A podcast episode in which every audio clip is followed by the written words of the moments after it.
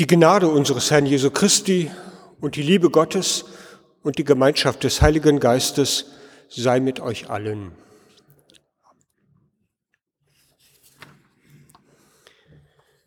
Memento. Vor meinem eigenen Tod ist mir nicht bang, nur vor dem Tode derer, die mir nahe sind. Wie soll ich leben, wenn sie nicht mehr da sind? Allein im Nebel tast ich tot entlang und lass mich willig in das Dunkel treiben. Das Gehen schmerzt nicht halb so wie das Bleiben. Der weiß es wohl, dem Gleiches widerfuhr, und die es trugen, mögen mir vergeben. Bedenkt, den eigenen Tod, den stirbt man nur, doch mit dem Tod der anderen muss man leben. So, liebe Gemeinde, hat die Schriftstellerin Mascha Kaleko ihre Gefühle gegenüber dem Tod in ihrem Gedicht Memento beschrieben. Wenn sie selber Abschied nehmen mussten von Angehörigen, Menschen, die ihnen nahestehen, standen, vielleicht haben sie sich gerade wiedergefunden. Der Monat November, der bringt mit sich immer kürzer werdende Tage. Volkstrauertag, dazu am vergangenen Sonntag, Buß- und Betag am vergangenen Mittwoch, Ewigkeitssonntag heute. Alle Tage irgendwie zusammen haben sie eine bedrückte Stimmung eher. Die Natur zieht sich zusehends in den Winterruhemodus zurück. Nicht immer scheint die Sonne so kräftig hell vom Himmel wie gestern und heute in diesen Tagen. Und die anheimelnde, wärmende Vorweihnachtszeit, die ist noch nicht da. Und dann heute eben Ewigkeitssonntag. Wir hier in Detmold und Menschen an vielen anderen Orten, deren Herz von Traurigkeit belastet ist, besuchen heute die Gottesdienste. Wir werden noch einmal die Namen derer gleich verlesen, die im zu Ende gehenden Kirchenjahr gestorben sind. Mann oder Frau, Opa oder Oma, Vater oder Mutter, Sohn oder Tochter, Bruder oder Schwester, Freundin oder Freund, Kollegin oder Kollege, Nachbarin oder Nachbar. Die Vergänglichkeit des Lebens wird wohl selten dichter und schmerzlicher erfahrbar als an diesem Sonntag im November. Bedenkt, den eigenen Tod, den stirbt man nur. Doch mit dem Tod der anderen muss man leben. Biblische Texte, Gebete, Musik in unserem Gottesdienst, die holen uns heute ab, wo wir gerade sind, versuchen uns zu helfen, unsere Traurigkeit, unsere Tränen zuzulassen und auszuhalten. Biblische Texte, Gebete und Musik, die Trost und Kraft geben wollen, wenn man mit dem Tod der anderen leben muss. In einem leeren Zimmer, einem leeren Haus, einer inneren Leere. Vor meinem eigenen Tod ist mir nicht bang, nur vor dem Tode derer, die mir nahe sind. Wie soll ich leben, wenn sie nicht mehr da sind?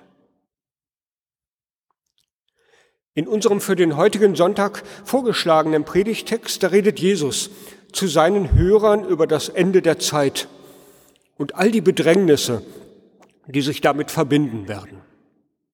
Schreckliche Dinge werden unmittelbar vor unserem eben gehörten Predigtext aufgezählt. Und dann spricht Jesus in dem weiteren Verlauf, in den Worten, die wir eben gehört haben, auch von einem leeren Haus von einem Hausherrn, der eine längere Reise antritt und den Hausbewohnern Arbeiten zuweist. Sie wissen nicht, wann er wiederkommt und zu welcher Tageszeit. Im Markus Evangelium im 13. Kapitel, wir haben eben die Übersetzung nach der Basisbibel gehört, da hören wir, lesen wir Folgendes. Ich übersetze, ich lese noch einmal nach der Übersetzung Martin Luthers. Jesus sprach zu seinen Jüngern, an dem Feigenbaum lernt ein Gleichnis. Wenn seine Zweige saftig werden und Blätter treiben, so wisst ihr, dass der Sommer nahe ist. Ebenso auch, wenn ihr seht, dass dies geschieht, und damit ist gemeint, was er vorher beschrieben hat an schrecklichen Dingen. Ebenso, wenn ihr seht, dass dies geschieht, so wisst, dass er nahe vor der Tür ist.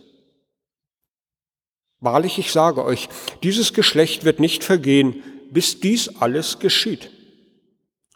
Himmel und Erde werden vergehen, meine Worte aber werden nicht vergehen. Von jenem Tage aber oder der Stunde weiß niemand, auch die Engel im Himmel nicht, auch der Sohn nicht, sondern allein der Vater.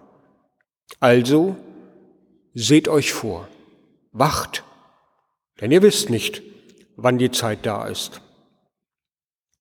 Es ist wie bei einem Menschen, der über Land zog und verließ sein Haus und gab seinen Knechten Vollmacht, einem jedem seine Arbeit und gebot dem Türhüter, er sollte wachen.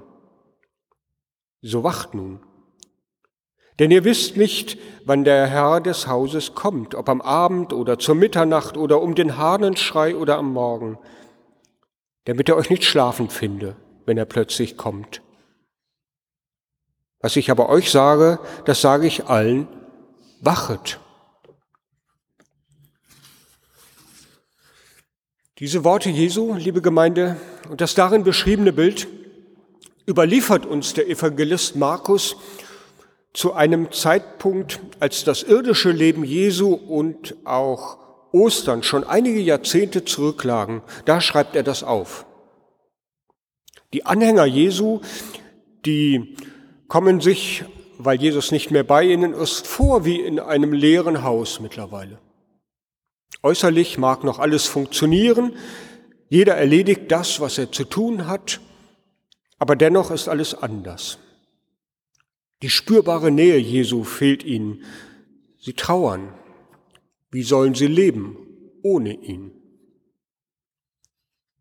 Mit ihrer Trauer können wir uns heute verbinden, über zwei Jahrtausende hinweg. Was uns von den Jüngern unterscheidet, ist deren damalige feste Erwartung, dass der Verstorbene schon sehr bald wiederkommen wird. Unsere Hoffnung, die geht ja vielmehr dahin, häufig dahin, dass wir hoffen, diejenigen, die von uns gegangen sind, im Reich Gottes wiederzusehen. Und doch geht es uns, glaube ich, irgendwie ähnlich wie den Jüngern damals. Der Tod eines geliebten Menschen verändert das ganze Umfeld meines Lebens. Durch den Tod eines Angehörigen, eines geliebten Menschen ist der Himmel nicht mehr so strahlend wie heute Morgen, sondern häufig grau. Die Erde schwankt unter den Füßen. Durch den Tod eines geliebten Menschen ist unser Inneres häufig leer. Die Wohnung, das Haus scheinen, das Haus in dem der Verstorbene, die Verstorbene gelebt hat, scheinen ihn noch auszustrahlen, so wie eine Steinwand ja noch Wärme ausstrahlt, selbst wenn die Sonne schon untergegangen ist. Aber das Haus hat sich geändert. Das Gesicht hat sich verändert. Und dann wird uns ganz schmerzhaft bewusst, es wird nie wieder so sein. Im Markus-Evangelium hören wir Jesus reden, der sagt, passt auf, seid wachsam. Ihr wisst nicht, wann die Zeit da ist. Wacht nun, denn ihr wisst nicht, wann der Herr des Hauses kommt, ob am Abend oder zur Mitternacht oder um den Hahnenschrei oder am Morgen, damit er euch nicht schlafen finde, wenn er kommt. Wachet. Ich höre dieses Wachet dreifach. Einmal, unser menschliches Leben ist begrenzt. Das wissen wir. Und das ist irgendwie schmerzlich, sich das bewusst zu machen. Aber es macht unser Leben auch kostbar, einmalig. Es ist gut, sich das immer wieder einmal ins Gedächtnis zu holen. Unsere Lebenszeit ist begrenzt, die der anderen und die eigene. Und damit auch die gemeinsame Zeit mit Familie, mit Partnerin, mit Partner, die Zeit mit Kindern, mit Freundinnen, mit Freunden. Das wird nicht immer so sein. Und hier höre ich das Wachet, wachet, pflegt das, genießt das. Ihr wisst nicht, wann der Hausherr wiederkommt. Und das zweite Wachet, was ich höre, es hat noch eine ganz andere Bedeutung. Wachen, da wissen wir alle, ist das Gegenteil von Schlafen. Es gibt Zeiten, da ist es nicht gut zu schlafen. Da kann Schlafen Verrat sein. Ich habe in der Vorbereitung mich erinnert an Jesu letzte Stunden, damals im Garten Gethsemane. Selten kommt mir Jesus so nahe vor wie damals. Der betende Jesus, der seinen Tod kommen sieht, man spürt förmlich seine Angst vor dem, was da an Furchtbarem möglicherweise auf ihn zukommt. In dem Moment ist dieser Sohn Gottes ganz Mensch mit all den Ängsten und Sorgen, die wir auch kennen. Und er sucht einen Ort, an dem er mit dieser Angst ringen kann. Und er sucht Hilfe bei Menschen, die ihn begleiten. Hilfe bei seinen Jüngern Petrus, Jakobus und Johannes. Aber wir kennen die Geschichte, die schlafen. Und Jesus bleibt allein mit seiner Angst. Es gibt Zeiten, da ist Schlafen nicht angebracht. In den Worten, die der Evangelist Markus uns übermittelt, da höre ich, passt auf, seid wachsam, was jetzt eure Aufgabe ist. Weil wir den Anhängern Jesu in ihrer Traurigkeit und Lehre nahe sind, auch in unserem Traurigsein und im Wahrnehmen der Trauer und der Angst anderer, höre ich diese Worte als Aufforderung an uns. Macht die Augen auf, wer da noch in eurem Haus ist. Wachet. Gebt denen Hilfe und Gemeinschaft, die Trost und Gemeinschaft brauchen. Macht es nicht wie damals im Garten Gethsemane, nicht einschlafen, sondern im irdischen Haus die Aufgabe erfüllen, mit Gottes Hilfe. Bis an der Weltende hat er versprochen, da zu sein. Also wachen und mit seiner Gegenwart unsere Aufgaben erfüllen. Dann, glaube ich, kann wirklich jedes Haus zu einem Ort der Fürsorge werden, der Liebe für Sterbende, für Kranke, für Menschen, die um sie trauern, zu einem Haus, das Hoffnung ausstrahlt. Ja, solange Himmel und Erde Bestand hat, ist es noch Zeit, aber es kommt darauf an, eben genau jetzt auch diese Augen dafür aufzuhaben und zu wachen, für andere damit zu sein. Und das dritte und letzte wachet, mein inneres Haus, das verändert sich, wenn Tod und Sterben dort einziehen. Das haben viele von uns in diesem Jahr erleben müssen. Und dann wird mir klar, alles, was lebt, hat irgendwann einmal ein Ende. Aber in diesem Satz Himmel und Erde werden vergehen, da höre ich auch ganz viel Trost. So wie die Welt und mein Leben einen Anfang haben, haben sie auch ein Ende. Das macht es kostbar, habe ich am Anfang gesagt. Aber auch die Traurigkeit wird ein Ende haben. Jesus weist mit seinen Worten darauf hin, dass der Hausherr einmal wiederkommen wird. Der Seher Johannes, der nimmt das Bild auf, wir haben es in der Epistel eben gehört, und spricht am Ende seiner Offenbarung von diesem neuen Himmel und der neuen Erde, ich sag mal von dem neuen Haus dem Haus, in dem Gott alle Tränen abwischen wird von unseren Augen und der Tod nicht mehr sein wird, noch Leid, noch Geschrei, noch Schmerz mehr sein wird. Ein Haus des Lebens eher. Der Liedermacher Reinhard May, den viele von uns sicherlich auch kennen, der hat einmal versucht, die Frage, was kommt nach dem Tod, so zu beantworten. Ich stelle mir das Sterben vor, so wie ein großes, helles Tor, durch das wir einmal gehen werden. Dahinter liegt der Quell des Lichts oder das Meer, vielleicht auch nichts, vielleicht ein Park mit grünen Bänken. Doch ehe nicht jemand wiederkehrt und mich eines Besseren belehrt, möchte ich mir dort den Himmel denken. Jenseits der Grenzen unserer Zeit ein Raum der Schwerelosigkeit, ein guter Platz, um dort zu bleiben.